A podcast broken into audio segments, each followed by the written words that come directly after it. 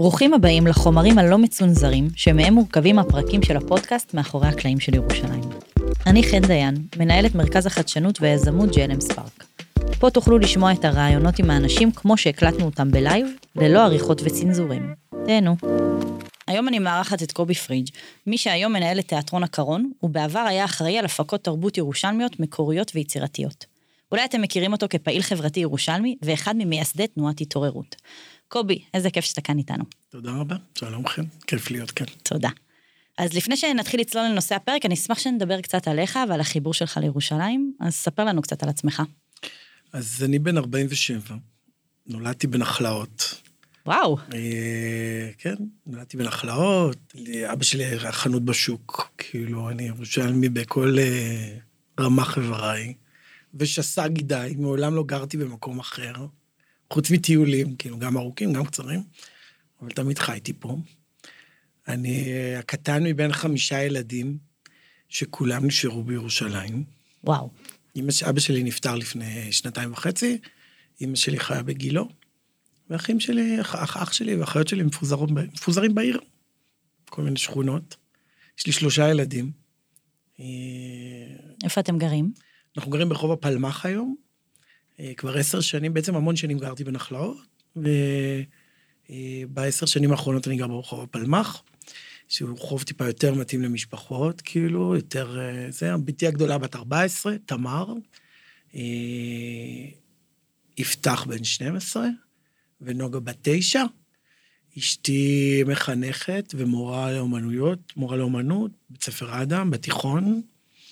אה, יש לי כלבה, קוראים לה תות, היא בת שמונה. זהו, מה עוד? בוא נדבר רגע על הבחירה להישאר לגור בירושלים. זה מתחיל מאימא. סיר האוכל, כאילו. זה הנקודה המרכזית אצלנו במשפחה. מאוד חשוב האוכל, בוא לאכול, בוא לאימא, בוא זה, וכולנו נשארנו בעיר. אבל גם אה, אני מאוד אוהב את העיר, זאת אומרת, אה, כשאני הייתי, נאמר, סטודנט, וגרתי אז בנחלאות, כן, אה, היה לנו דירה של המשפחה, וגרתי שם,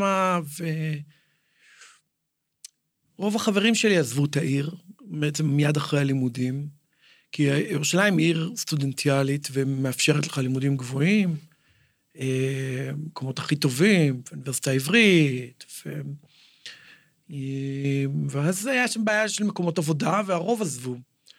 גם אחרי, זה היה תקופה של, בעצם תקופת האינתיפאדה השנייה, עיר מאוד לא סימפטית, מאוד... אה, בכלל, תקופה מאוד קשה, ורוב עזבו את ירושלים. ואני לא עזבתי את ירושלים, היה לי כיף בירושלים. ירושלים היא השראה בשבילי. בשלב מסוים התחלתי גם בעצם ליצור בעיר ולעשות בה, ככל ש...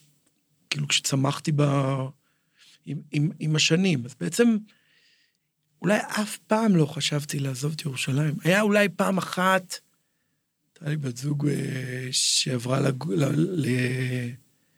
ללמוד במכללת אורנים, וחשבנו על, על אה, לעבור ליד הים, בעתלית, וכאילו הלכנו לראות דירות, וזה, ואז התחרטתי, וכאילו... וזהו, נשארתי בעיר, ולא... אתה מבין שזה לא הכי נורמלי, כן? למישהו צעיר, חילוני, אחרי האינתיפאדה, אה, אין פה הרבה חיי לילה, יש פה עיר לא פשוטה, באמת, אמ, בכל הרבדים. ובכל זאת בחרת להישאר, אתה כאילו מקטין את זה כזה, אבל זה לא מובן מאליו, הרוב עוברים. אמ, זה נכון שבעצם אה, רוב החברים שלי עזבו. חברי, חברי הילדות שלי, אנחנו היינו בצופים בית הכרם, למדתי בזיו. אה, בעצם אף אחד לא נשאר בירושלים, ומצאתי את עצמי לבד. וזה היה בתקופה שבעצם קצת סיימתי את התואר, אה, הייתי אז מרכז אה, של שבט צופים. זאת אומרת, הייתי...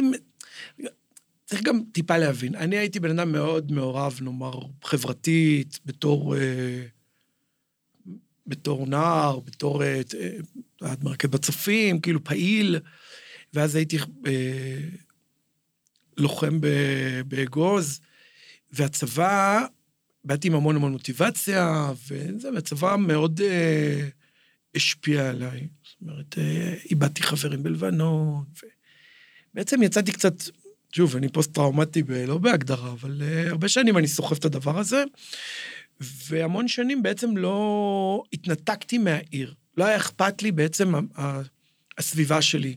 אם עד גיל 18 הייתי הדבר הכי אכפתי, הכי לוקח אחריות, אה, זה אחרי הצבא שלקח ממני המון, המון. אה, אמרתי, די, אני לא, אני עושה לעצמי. ונסעתי להודו, וניסיתי, התפרקתי שם, ולקחתי סמים, ו... את יודעת, במקום של, של, של בחור צעיר אחרי צבא שבודק את הגבולות שלו ומגלה, ומגלה, ומגלה עולם. וחזרתי לארץ, וחזרתי ל, ל, לעבוד פה וללמוד פה, אבל גם לעצמי. ובשלב מסוים בירוש, בירושלים, כשירושלים הייתה באמת בתקופה קטלנית, זאת אומרת, אני חזרתי לארץ ב-98, האינתיפאדה השנייה התחילה לשנת 2000, אוטובוסים מתפוצצים, ו... די סיוט כאילו של אה, מרחב מחיה, אז א', כולם מתכנסים לתוך הבתים וכולי. והיציאה מזה הייתה גם תהליך בשבילי של... אה, זה, זה היה תהליך כאילו ל... להבין שגם אם עכשיו אני אעבור, כן?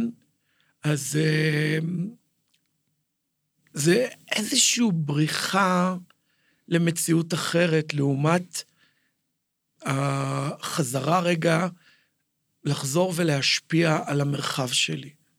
זאת אומרת, היה שם, זה התחיל באיזו נקודה מאוד מאוד קריטית, שהבנתי שאם אני רוצה לחיות פה כמו שצריך, אני חייב להיות מעורב. אחרי כמה שנים של קצת השתבללות, והרבה אנשים אומרים, טוב, אני אעבור, ושם אני אמצא את הזה, ואני, מקורות ההשראה שלי הם פה. המשפחה שלי פה, הסיפורים שלי פה, ההיסטוריה שלי פה, וגם היצירה שלי היא מפה, ואז מתוך זה יצרתי, ומתוך זה אני oh. קיבלתי אנרגיה. כן. זה מאוד ירושלמי, דרך אגב. להבין שאם אתה נשאר, ואם אתה רוצה שיהיה פה משהו אחר, אתה צריך להישאר ולגרום לשינוי. זה לא היה מובן מאליו. נאמר, הדור שלי, כן, החברים שלי, ודור מעליי וזה, הם עזבו בלי, בלי חשבון. אומרת, עברו לתל אביב, תל אביב אז עיר ללא הפסקה. כן. היא, היא מושכת את כל הצעירים. אה, אה, זה, זה לקח זמן עד שהבנו, אני חושב שזה היה בעידן לופליאנסקי, כן, ראש העיר אה, חרדי.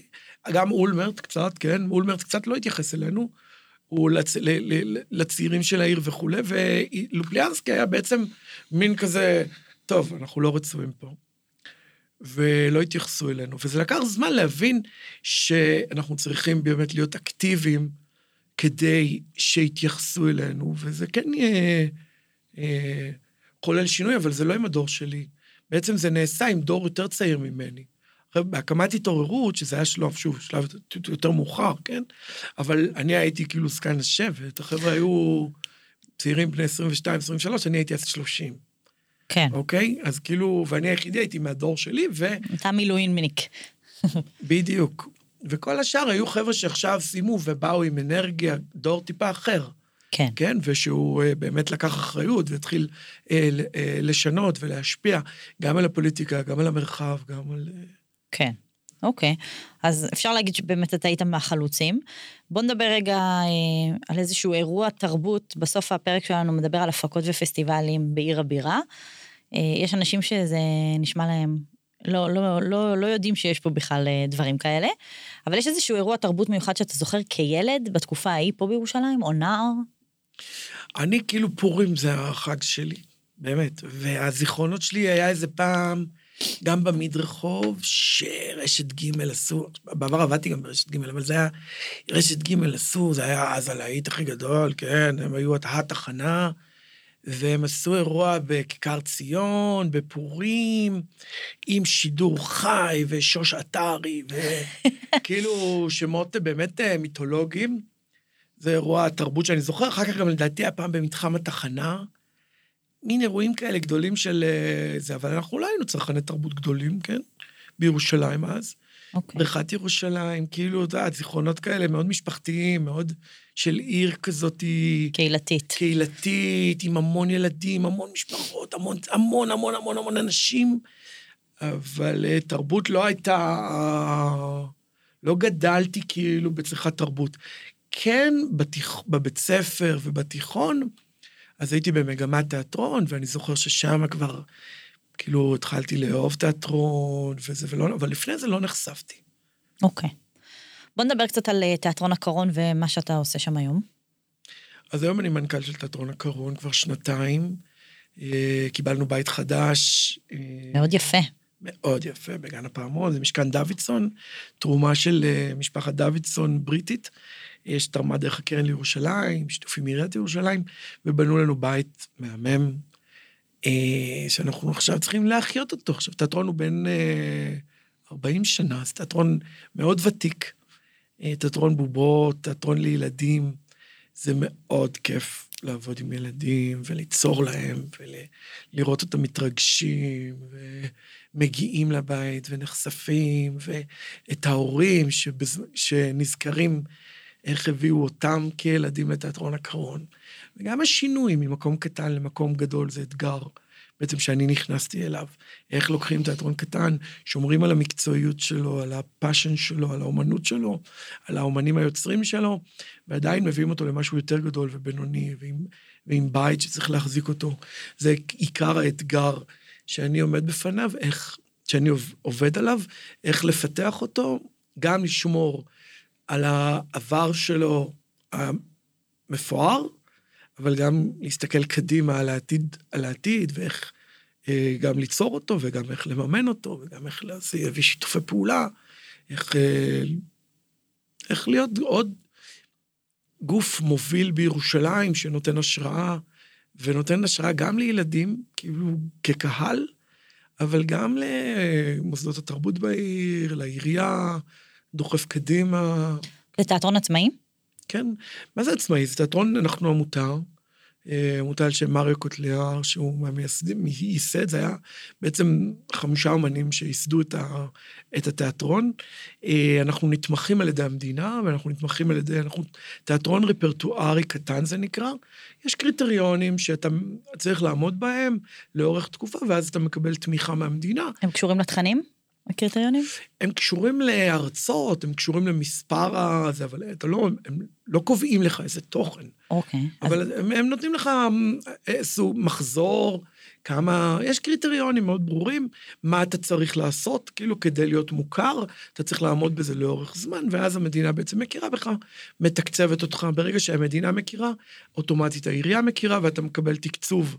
אה, שוב, התקצוב הזה הוא לא עכשיו להחזיק את התיאטרון. חייב להראות גם הכנסות עצמיות, ובעצם הוא נותן לי בערך 45 אחוז מהתקציב שלי, והשאר זה הכנסות עצמיות של מכירת הצגות. אנחנו מופיעים, התיאטרון מופיע בכל הארץ. שנים הוא היה תיאטרון בגאז', לפני שקיבלנו את הבית, תיאטרון בגאז', ההצגה נכנסת לתוך בגאז' ונוסעת לכל מקום, שזה תיאטרון קטן, שחקן אחד, שני שחקנים, יוצרים, מגיעים לכל מקום בארץ ומציג, ומציגים, ובעולם, אנחנו מופיעים הרבה בעולם. וואו, אה, לא ידעתי את זה. איך אתם מחליטים איזה הצגות אתם מביאים, או איזה הצגות אתם מרימים או כותבים? יש לנו, אה, בגדול אנחנו תיאטרון שעובד עם יוצרים, זה, זה די ייחודי. ירושלמים אגב?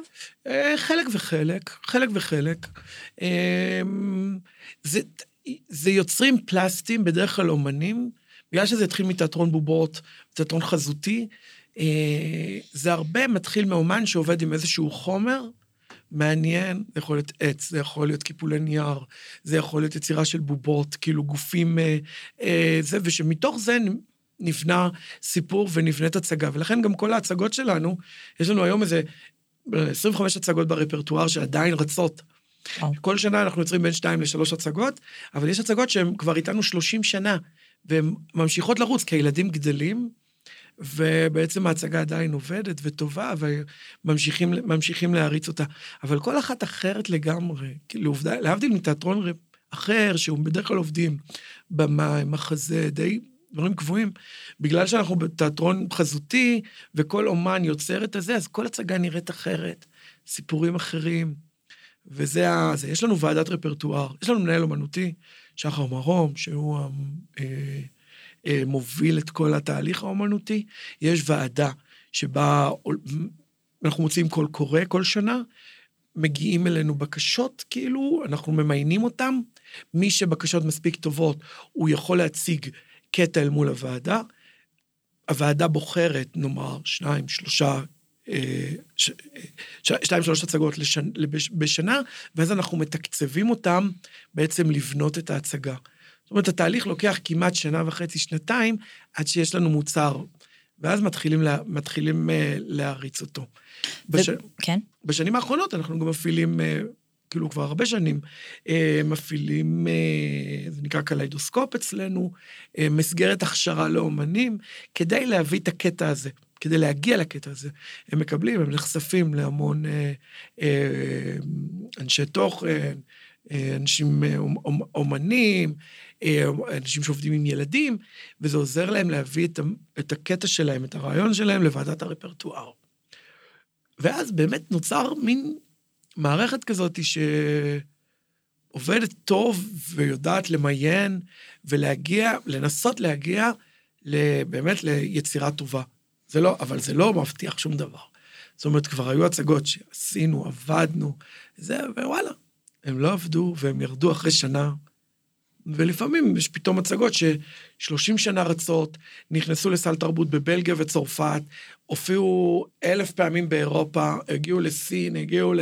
אנחנו באמת, זה כאילו תיאטרון ירושלמי, מקומי, אבל הוא בינלאומי לגמרי, יש לנו פסטיבל בינלאומי, אנחנו מופיעים בחו"ל, אנחנו בזירה בינלאומית, אנחנו, שנה בקיץ אנחנו הולכים לעשות טור בלונדון, כאילו של, של אה, שבועיים, שאנחנו, שההצגות שלנו נוסעות, נוסעות לשם. איזה גאווה, אני לא ידעתי את כל הדברים האלה. לגמרי גאווה. גאווה ירושלמית. לגמרי גאווה, לגמרי. אני רוצה כן להתעכב על העניין הזה של איך, איך אה, מחליטים איזה הצגות אה, אה, כרגע להרים, ו- ולשאול אותך, מה המקום, או אם יש מקום שאתם נותנים להלך רוח של תושבי העיר עצמם בעיצוב לוח ההצגות, חוץ מהעניין של, ברור, אם קונים כרטיסים אז ההצגה טובה ונמשיך לרוץ איתה. אבל יש איזושהי הקשבה להלך רוח, למה שקורה, אולי למצב במדינה, אולי למצב הביטחוני, למצב בעיר שלנו? אה, אני אחלק את זה לשתיים. מבחינת ההצגות, לא. אנחנו עובדים עם הגיל הרך כאילו גילאים שנתיים עד גיל תשע, זה ילדים שהעולם הדמיון עובד אצלהם, והם לא מעורבים בפוליטיקה העירונית, והם לא מבינים שום דבר בפוליטיקה. הם גם לא צריכים, הם צריכים לפתח את הדמיון, הם צריכים לפתח עצמאות, הם צריכים לראות משהו ולה, ולהפעיל את החלומות שלהם, וזה ה, מה שאנחנו צריכים להביא להם. זה ברמת ההצגה וברמת היצירה והאומנים שאנחנו עובדים איתם, וברמה המקצועית, ואנחנו נמשיך לעבוד ככה, ואנחנו לא יוצרים, אה, נקרא לזה, הצגות חינוכיות או פוליטיות.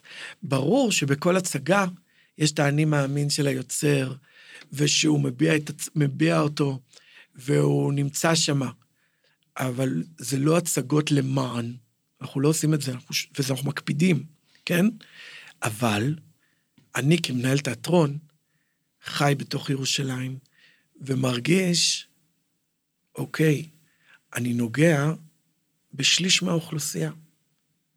חילונית, קצת דתית פלורליסטית, יש לי שליש ערבים שלא מגיעים אליי, לא, הם לא נחשפים אליי. יש לי שליש חרדים שלא מגיעים אליי. ואז אני חושב, רגע, מה, איך אני יכול להגיע אליהם? איך אני יכול לפתח את הקה... לפתוח את הקהלים האלה? וכל אחד מהקהלים האלה, יש לו רגישויות מכאן ועד באר שבע, או יותר אפילו. ובאמת, ו... ואז שמה נכנס לי כמנהל, לא בניהול האומנותי, הניהול האומנותי נשמר, אבל לי כמנהל כללי, כמנכ"ל, שם נכנסים השיקולים. איזה אירועים אני יכול לעשות שאני משלב את המופעים שלי כדי לגעת בנקודות. איך אני יכול לפתח עכשיו הצגות למזרח העיר ולגעת בילדים ה... ואתם על זה? אני מה זה על זה, וואו, זה האתגר בעצם הכי גדול שלי. אני רוצה לגעת, עכשיו אני מפתח, אה, אני מנסה, כן, אני מנסה לרתום אה, בעצם גם את העירייה, וגם את זה להקמה של תיאטרון במזרח העיר, שאנחנו... שהוא שלוחה של תיאטרון הקרון? אני לא יודע איך הוא עדיין יהיה, אבל כל האני מאמין שתיאטרון הקרון פיתח ב-40 שנה, וכל הידע יעבור לשם.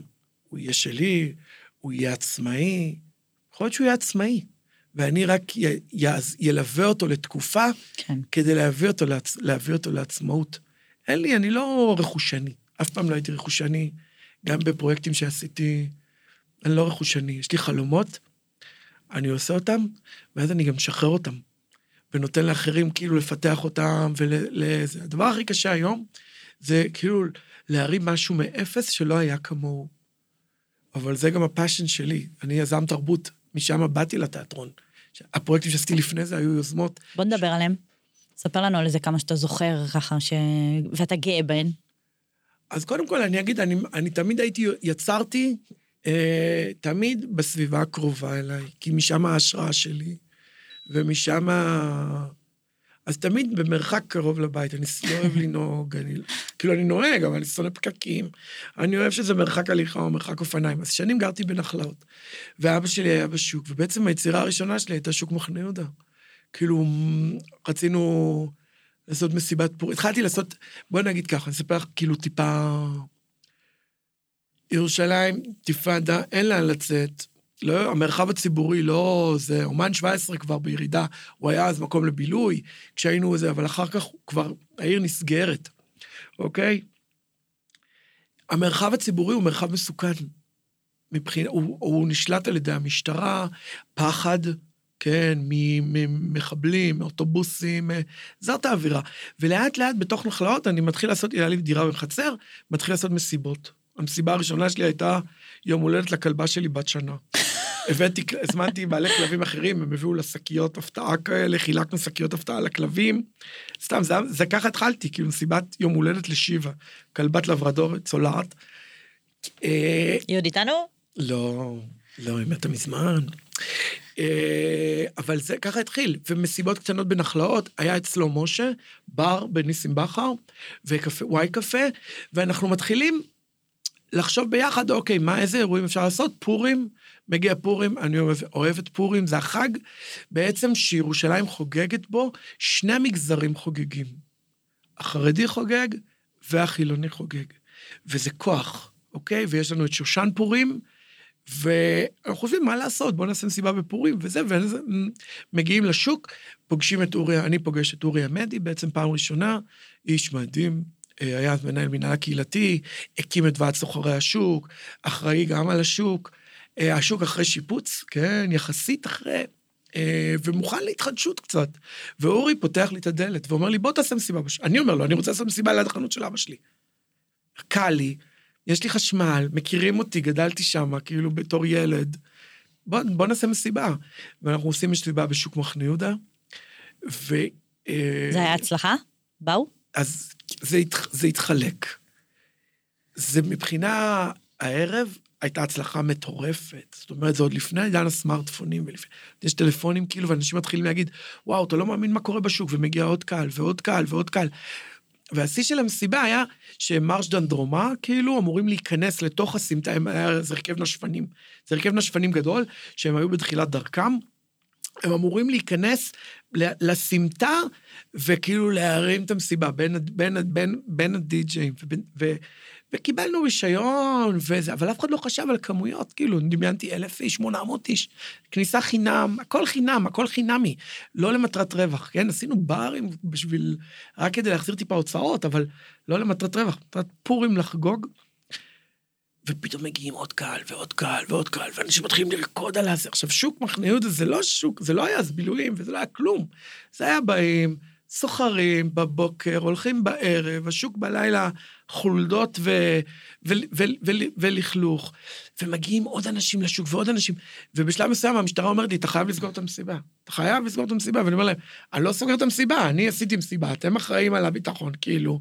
אומרים לי, לא, יש פה לחץ בכניסות ובזה, אתה חייב לסגור את המסיבה. ואני בשלב מסוים, מרש אומרים לי, לא נותנים לנו להיכנס, כאילו, לתוך המסיבה. ואני אומרת, רגע, תכף ייתנו לכם וזה, וזה, אני מנסה לתמרן, והשיא היה שמצד אחד נכנסים מרש דנדרומה של הסמטה, ומהצד השני, היס"מ, הם הזמינו עוד כוחות ועוד כוחות, ומש... עכשיו באמת, המשטרה היא אז באלרט, כאילו, כמו קורה משהו בחוץ, יש התקהלות, מגיעים עוד כוחות ועוד כוחות. היס"מ נכנסים מהצד השני, כאילו כדי לסגור את המסיבה. מי לדעתך ניצח? אתה. באותו ערב. אה, ממש לא. אוף. היס"מ זה מאוד חזקים. איך סוגרים מסיבה? מה, הורידו לכם את המוזיקה? הורידו לנו את המוזיקה ואותי לקחו למגרש הורסים. די, עד. כדי כך? כן, עצרו אותי. זה היה ערב מכונן. זה היה לילה מכונן מבחינתי, באמת. כי זה היה לילה מכונן גם לירושלים, לדעתי. כי בעצם היו כמעט אלפיים איש שם, שפתאום שיכורים, פורים, מחופשים, רוקדים על הבסטות, והמשטרה נכנסת וסוגרת את השלטר. אותי לוקחת למעצר, למגרש הרוסים. ועכשיו, זו הייתה ההפקה הראשונה שלי, לא, לא הייתי מפיק מקצועי, באתי כאילו ל... לעשות כיף. גם לא נראה לי דמיינת שזה יהיה כל כך גדול. לא דמיינתי עד כדי כך, אבל דמיינתי שיהיו אנשים, כאילו, ויבואו, ל... ויבואו למסיבה. לא דמיינתי כזה גדול. בדרך למעצר, השוטר אומר לי, אתה בחיים יותר לא תפיק אירועים בירושלים. עכשיו, אני יושב במגרש הרוסים, עכשיו, אח שלי עורך דין פלילי, התקשרתי אליו, הכל היה בסדר, כן? אחרי שעתיים שחררו אותי. אבל השעתיים האלה היו מכוננים. למה? משתי סיבות. אחת, אלפיים ירושלמים צעירים שלא לא זכו, פתאום ראו אנשים דומים להם במרחב הציבורי, רוקדים, שמחים, אחרי הרבה זמן, פתאום יצאו ואמרו, וואו, מה היה פה? השוק, אני כאילו דמיינתי את השוק כ... בואנה, איזה לוקיישן. מה קורה פה? היום זה נשמע לי מצחיק שאתה אומר את זה. כאילו זה ברגיל. נכון, אבל, אבל אז זה לא היה ברגיל. כן. זה היה כאילו, וואו. ואחר כך התחילו עוד דברים בשוק וזה, אבל גם הסיבה השנייה שזה היה מכונן, היא איך אני הגעתי למגרש הרוסים. אני בוגר שבט צופים, בוגר סיירת אגוז, עשיתי משהו למען החברה, השוטר כתף אותי מתוך הדבר הזה, הכניס אותי לניידת ואומר לי גם, לא רק שהוא סוגר לי מסיבה שהייתה ברישיון, הוא גם קובע לי את העתיד, אתה בחיים לא, לא תפיק אירועים בירושלים, מי אתה? אתה רשות אה, מכוננת, אה, אה, מי, מי אתה השוטר? אתה גם קובע לי את העתיד, אתה גם מסוגר לי את ה... מה קורה פה? יש פה הפרדה לא בריאה בין מה עושים, למי ה... זה- וזה זה נתן לי drive מטורף להיות יותר פעיל. אם עד עכשיו השתבללתי והייתי, עשיתי לביתי או לסביבה שלי, המסיבה גם הייתה לסביבה שלי, לנחלאות וזה, פתאום הבנתי שאני חייב לקחת אחריות עירונית. עירונית, ומעבר, ופוליטית גם. וזה המשיך גם ל, לאירוע יום העצמאות. כי אחרי, מיד אחרי פורים יש יום העצמאות, ואני אמרתי, אני רוצה לעשות אירוע בירושלים, בשוק. אתה השוטר שאמרת לי, אתה לא, תח... אתה לא יכול להכריח, לה... לה... להגיד לי, אתה לא תפיק יותר. והשוטרים, אין, אתה לא תפיק.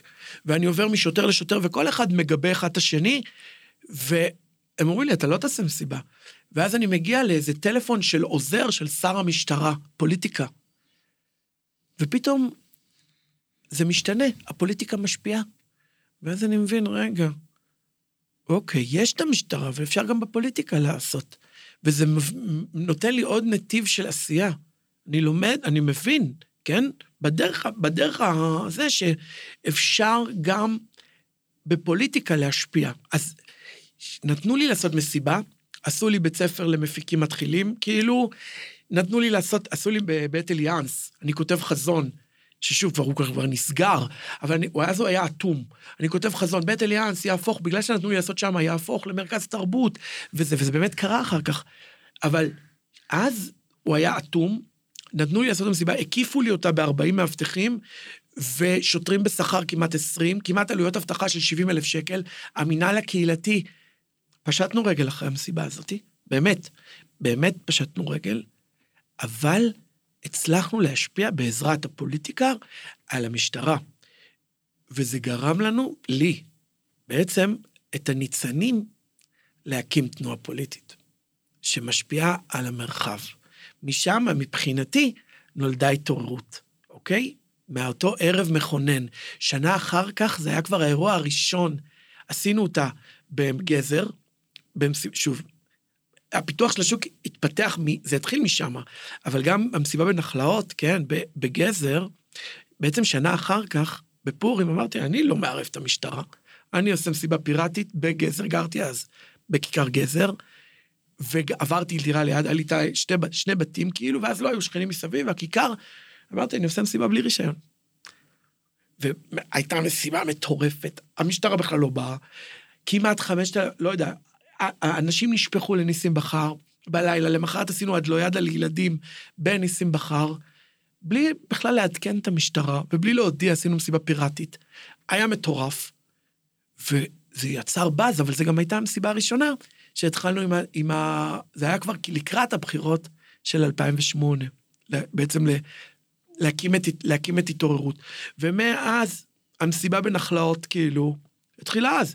שנתיים או שלוש עשינו את זה אני שנתיים, אני הספקתי שלוש שנים, הרמתי את זה, אחר כך זה עבר לשכנים אחרים, כי אני כבר לא יכולתי לעשות מסיבות פיראטיות. כבר הכירו אותי יותר מדי, זה כבר לא היה זה.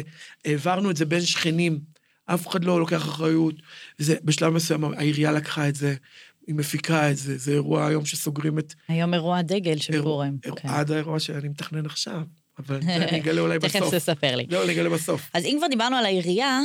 אמ, רגע, אבל מאז כן. השוק... כן.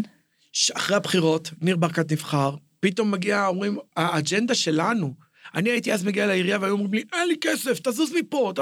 באמת, ארי קטן, הוא היה איש נחמד מאוד, אבל לא ראה אותי. שום דבר. ואז אחרי הבחירות, פתאום משהו משתנה. ראש העיר, אנחנו, א', הכנסנו, הצלחנו להכניס נציגים לעירייה, כן? וגם ראש העיר התחלף. הוא, האג'נדה שלו נהייתה צעירים, ראש העיר, וזה, קדנציה ראשונה, כאילו, בואו, פתאום מקשיבים לנו. אנחנו רואים תקציבים, אנחנו מעורבים ב, ב, בעירוניות. ואז מגיע גם כסף פילנטרופי, ואומרים לי, בוא, תעשה פסטיבל בשוק. אני עושה פסטיבל באלבסטה. נותנים לי מיליון שקל להפיק אירוע בשוק. אני שהפקתי בחמשת אלפים שקל אירוע בהתנדבות.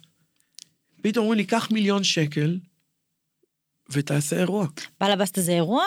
באלבסטה זה פסטיבל כל יום שני, שוק פתוח ללילה. Mm. בעצם אנחנו מפתחים את העניין, אומרים, בואו, יש שם גג, יש שם זה, הכל סגור. בואו נמשוך את השעות, נשפר את התמהיל של העסקים. כאילו, מעסקי מזון בסיסיים, לפתוח גם חיי לילה, גם בתי קפה. יש כבר ניצנים, כן? אה, איזה שנה זה? ש... בלבסטה הראשון קורה ב-2009, אני חושב. ותראה איפה אנחנו היום בשוק. כן, אבל זו הייתה עבודה מאוד קשה.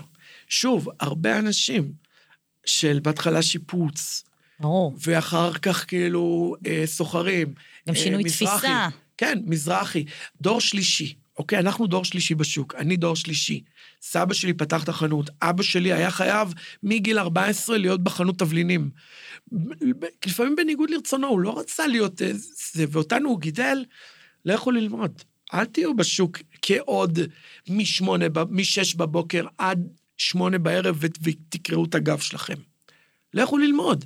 אז הדור השלישי לא רצה להיות, לגדל ירקות, למכור ירקות, תבלינים, עופות, בשר, וזה, הוא רצה משהו אחר. אז הבנות של אה, מזרחי, של אלי מזרחי, הקימו את uh, הכל אופה וגם קפה. ועשו בית קפה, ואלי היה מקיא, עושה ערבי טאפס מגניבים כאלה, ומוזיקה. הדור השלישי בעצם פתאום קיבל אנרגיה ל... לעשייה טיפה אחרת. ולאט לאט התרחבנו, ומסעדת מחנה יהודה נפתחה. ואז כל האזור הזה, פתאום אני כותב חזון, תקשיבו, בואו נעשה פה מין סוהו. כל האזור עכשיו של מחנה יהודה והמסעדות שם וזה, הוא לא, לא היה שם כלום. אז החזון התממש, אני חייבת להגיד. לגמרי, לגמרי. אמ, זה משהו שאני מאוד גאה בו, שוק מחנה יהודה. הייתי צריכה להזמין אותך לפרק על השוק, כבר הקלטנו אותו. אבל uh, זה ממש uh, נשמע שגדלת בו, ויש, ולא רק גדלת בו, השפעת עליו, uh, כשחזרת אליו כיזם. Uh, אבל הזכרת קצת את העירייה. אז אני, אני רוצה לשאול אותך, בירושלים או בכלל בישראל, תרבות בדרך כלל מצליחה לצמוח כשהיא נשענת על משאבים ציבוריים, אלא אם כן יש איזה תורם עם איזה אג'נדה שמממן אותה. זה גם ציבורי. גם נכון. וזה אומר שבהגדרה יש מעורבות של משרדי ממשלה ורשויות מקומיות. אז אני, אני רוצה קצת לשמוע ממך על, ה, על היחסים בין ארגוני תרבות עצמאיים או חצי עצמאיים. הזכרת מקודם שהתחלת עם המסיבה ואז המסיבה עברה לעירייה. אז קצת על היחסים האלה בין הרשות לבין ארגונים עצמאיים או חצי עצמאיים. אה, זה בדרך כלל תלוי תקופה, כן? שוב, מוסדות התרבות, צריך לעשות הבדלה. מוסדות, מוסדות התרבות עובדים מול קריטריונים מאוד מסודרים, שגם נאסרו עם השנים, עם בתי משפט וכולי, כדי שלא תהיה חלוקה כזאת שרירותית. מי שמקורב מקבל. יש קריטריונים, אתה עומד בהם, אתה מקבל, זה מאוד, זה מאוד מסודר, יש לך תנאים, זה אלה מוסדות התרבות. התיאטראות, מקהלות, תזמורות, אה, כאלה, אוקיי? מוזיאונים, ויש יזמים עצמאיים, או סמי עצמאים, או עליהם אני קטנות. מדברת. אז הם בדרך כלל, הם לפתחה של העירייה. ושם זה נורא תלוי. מי הבן אדם שעומד מולך? מהעירייה? מהעירייה. או מי, מה המדיניות העירונית, וזה משתנה בהתאם לראש העיר, ובהתאם לפקידים, ש, לפקידים שעובדים מולך. האם הם פקידים שהם מאפשרים, או האם הם פקידים שוואלה, לא באת להם טוב, ואל תציק לי, ואל תזה, או אני יודע יותר טוב ממך, או איך אני אתקצב, אני, אתקן, אני אתן לך קצת, וגם קצת בנחישות שלך אל מול, אל, מול, אל מול הדבר הזה. ולאורך הקריירה שלי היו אנשים מדהימים שפגשתי, והיו אנשים שהיה לי הרבה יותר קשה איתם, ושהייתי צריך לריב איתם, והייתי צריך ל... ל...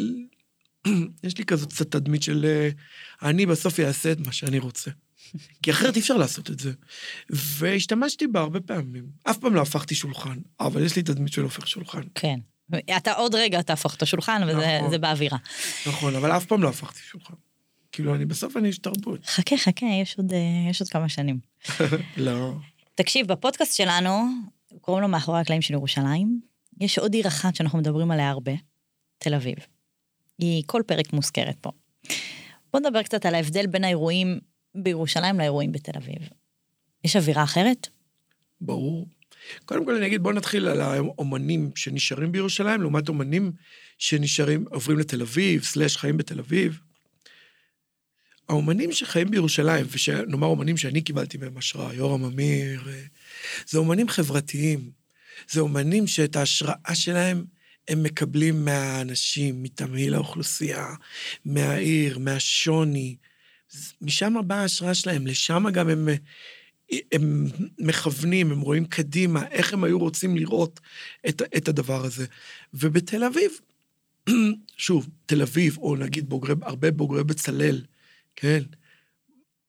זה אומנים יותר עצמאיים. עשייה אישית, שאני מכבד אותה, אוהב אותה, מעריך אותה.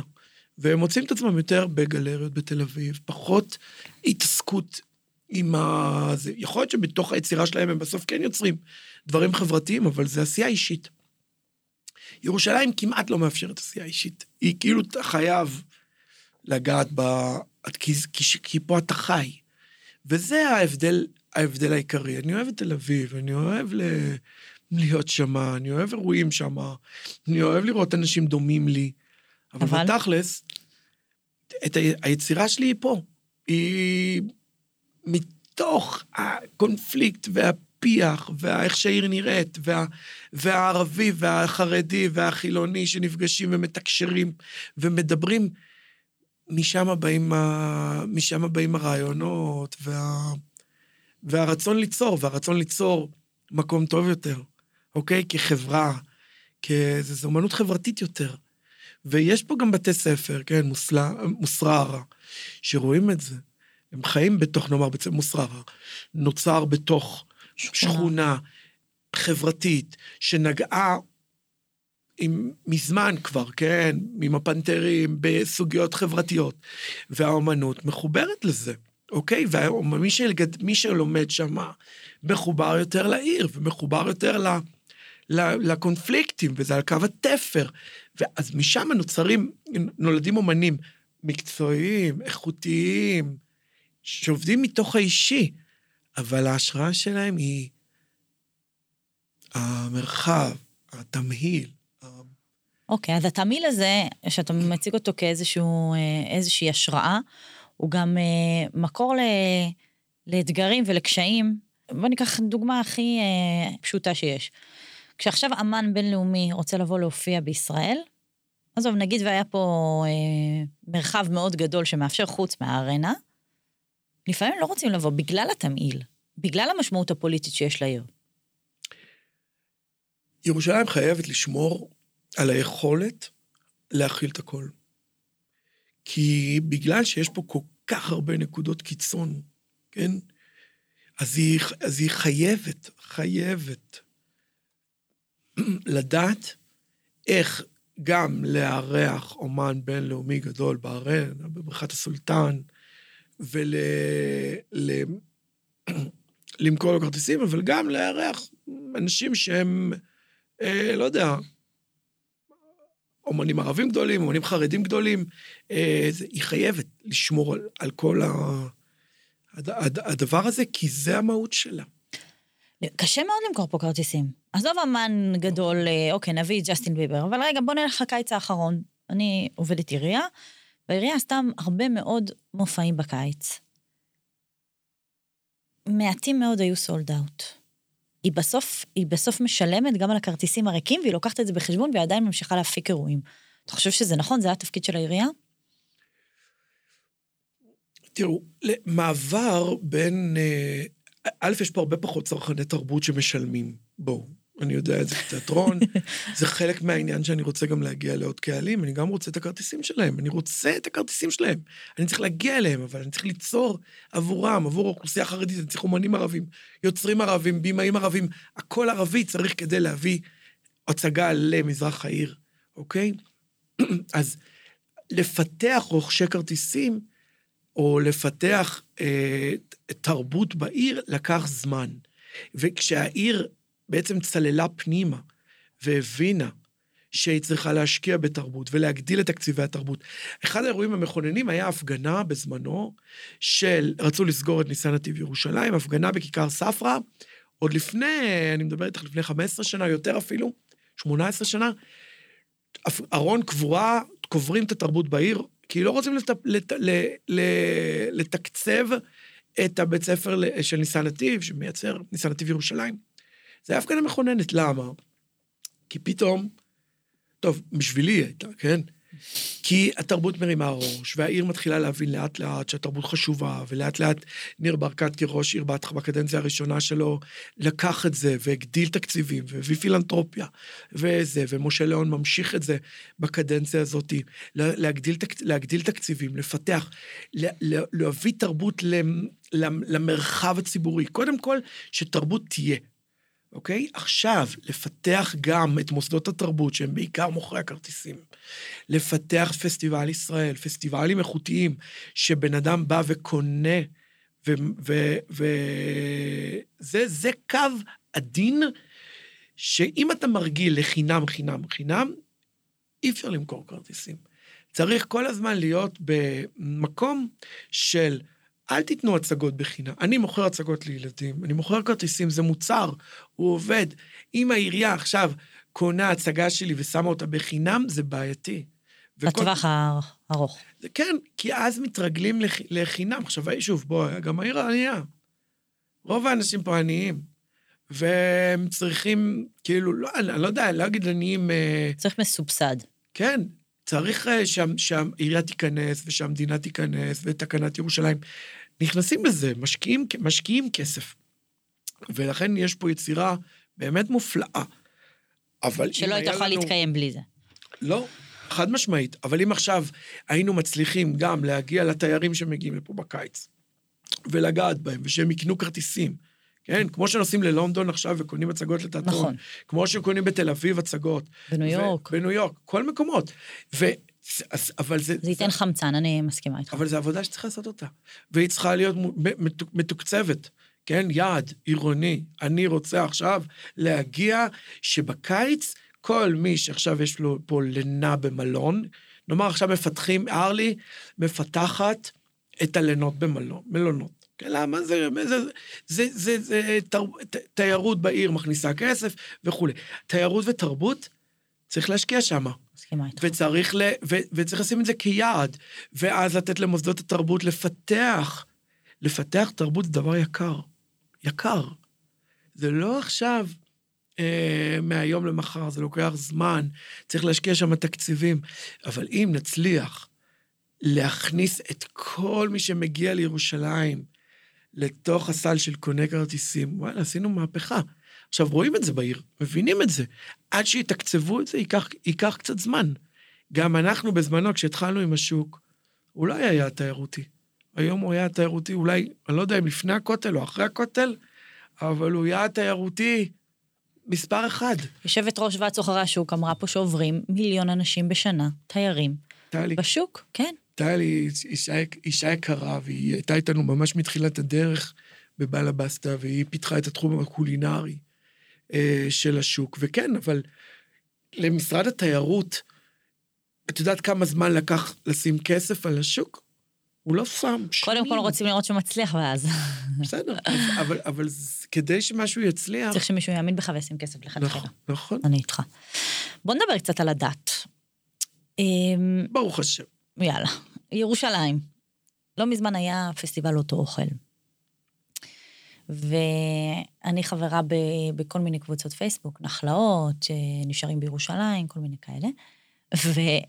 והרבה טוקבקים כתבו, מה זה, יש רק מסעדות כשרות. זה הפך להיות אה, פסטיבל כשר?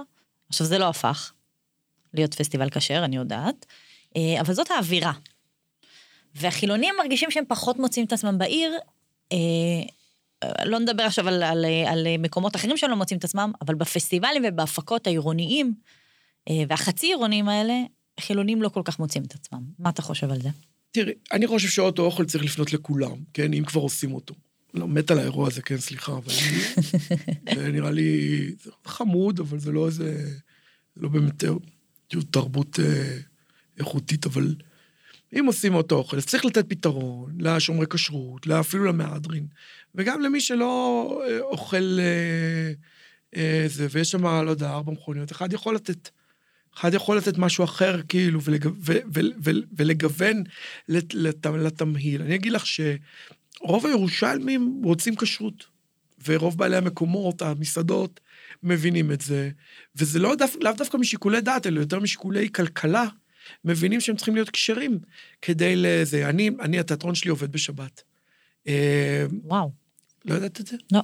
אז כן, אנחנו תיאטרון שעובד אני בשבת. אבוא עם האחיינים שלי. תבואי.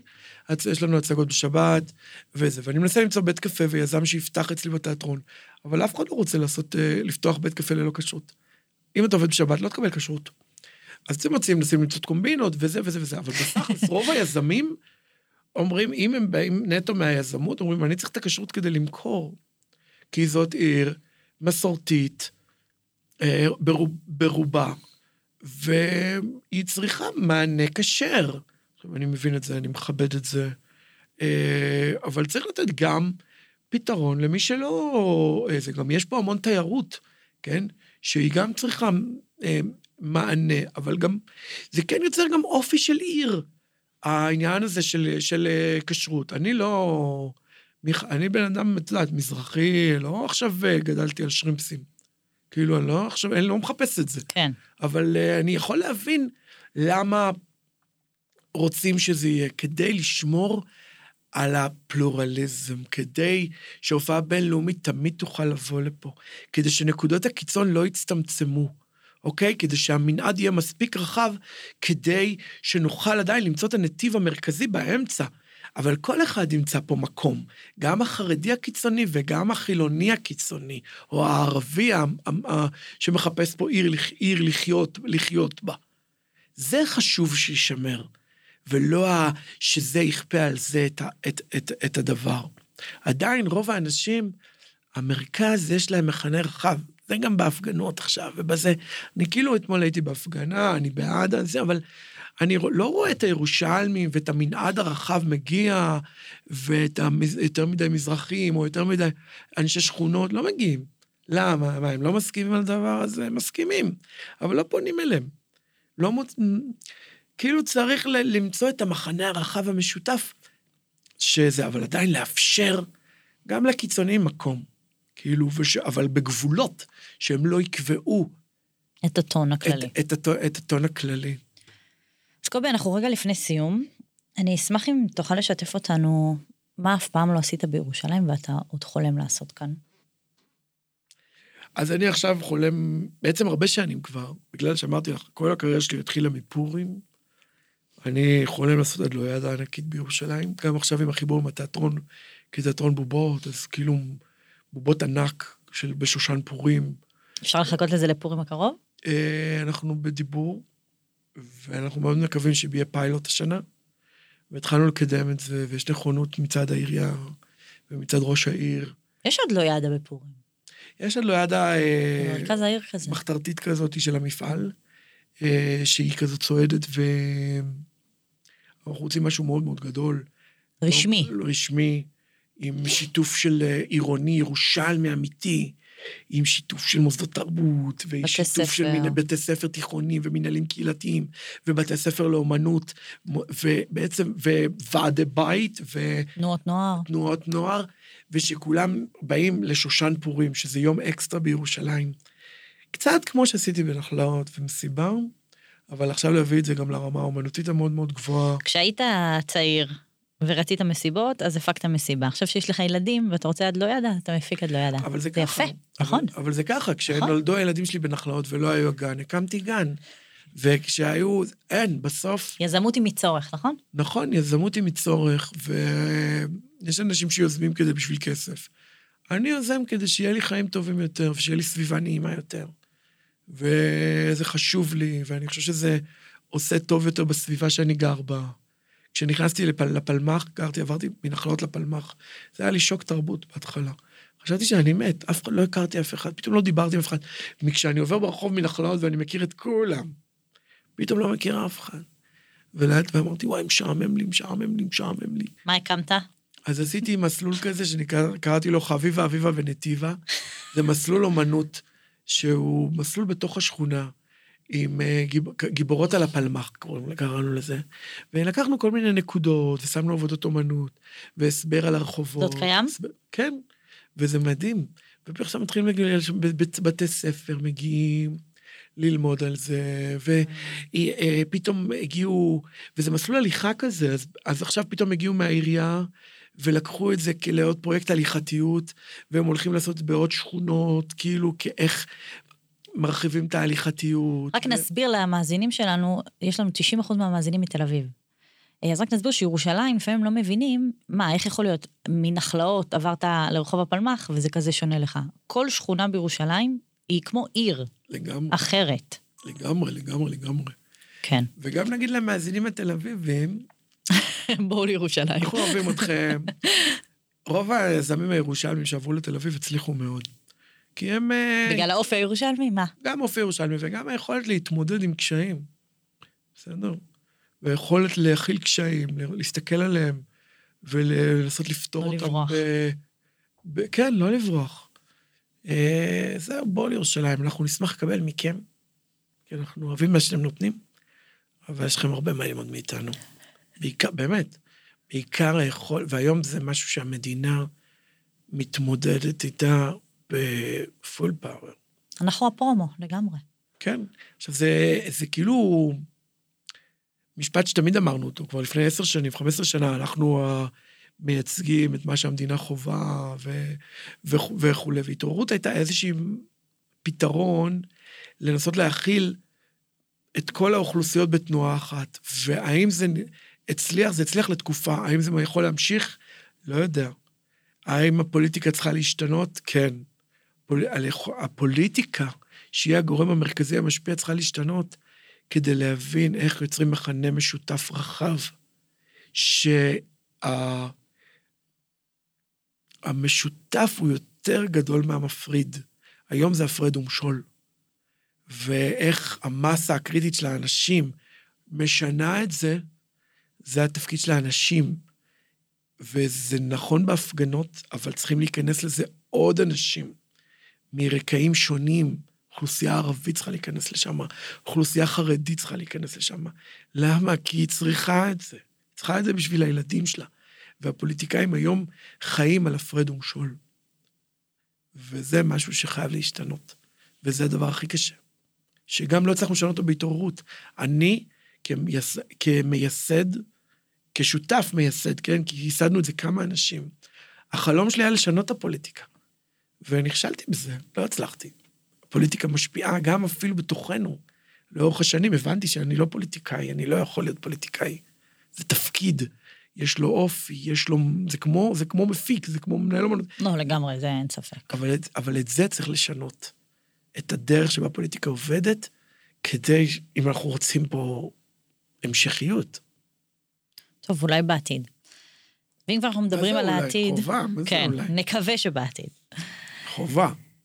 אה, אם אנחנו כבר מדברים על העתיד, אז אני אשמח אה, להזמין אותך לנבא אה, יחד איתי, ולספר לי מה אתה חושב שיהיה פה מבחינת אירועים תרבותיים, פסטיבלים, ככה הפקות גדולות, בעוד עשר שנים. הכיוון הדמוגרפי לא טוב, כן? הוא לא טוב, הוא לא לטובתנו, הוא הולך לטובת עיר ענייה ולטובת אה, עיר עם אה, רוב חרדי וערבי, אה, שהוא אה, בדרך כלל עני, עני יותר. אה, ואם לא נשכיל לפתח תרבות חוצת מגזרים, שזה מה שאני עובד עליו עכשיו. אם לא נשכיל לעשות את זה, אנחנו נהיה במצב על הפנים. אבל אם נצליח לעשות את זה, ואני אופטימי, כן? אני אופטימי ליכולת לעשות את זה, אז אנחנו נפתח מודלים לחברה ארצית טובה יותר. וזה יהיה מדהים. זאת אומרת, אם העירייה, המדינה, הפילנטרופיה, תבין שזה האתגר המרכזי שלנו. בסוף אנחנו צריכים כסף כדי לעשות דברים. החלומות שלי עולים כסף, אני יודע את זה. אבל אם הם יבינו, ומת... ומבינים, מתחילים להבין, שזו הנקודה המרכזית, זה, אלה שני נתיבים שאני רואה. אז אני לא חוזה עכשיו מה יהיה עוד עשר שנים. אני עובד כדי שאנחנו נהיה בנתיב הטוב, ושנהיה בנתיב שבו יש חיבורים ויש... אה, זה. אם זה לא יקרה, אז, אז אני מאוד, כאילו, אני פוחד לדמיין את זה. אני לא רואה איך ילדיי חיים פה. וזה קשה לי, כאילו, ברמות הילדים שלי היום הם... הם זה, זה כבר לא בינלאומי, זה כאילו, זה בינלאומי. העולם קטן, אנשים כאילו מוצאים את עצמם ב... לי זה מאוד קשה, אני, אני ציוני, אני מאמין פה ב... באמת. כן. אני מאמין ב, במקום הזה, אני מאמין בחיבורים, אבל ה, אנחנו נהיה חייבים, חייבים, חייבים ל... להפנים את זה, להבין את זה ולפתח את, ה, את הפתרונות, ואני מאמין בזה.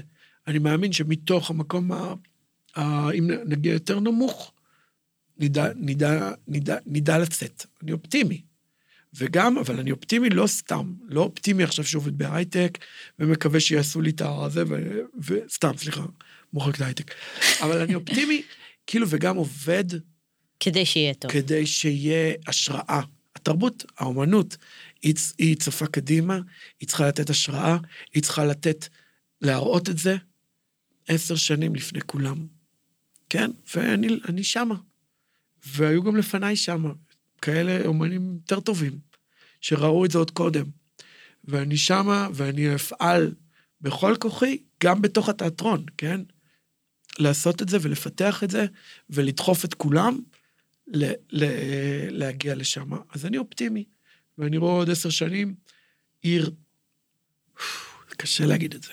באמת זה קשה להגיד את זה, כי, כי זה קשה לשנות אורך, אורך רוח. לתרבות יש כלי מרכזי בזה.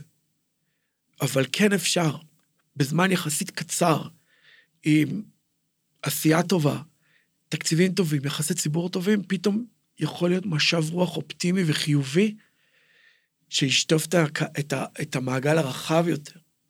ככה זה, זה וזה, זה, זה, וזה, זה תקופות, יש תקופות שזה הצטמצמות פנימה, ויש תקופות שזה, אז אני אופטימי. איזה סיום טוב. קובי, אני אנצל את ההזדמנות להגיד לך תודה על כל מה שעשית בשביל העיר ובשביל הצעירים בעיר.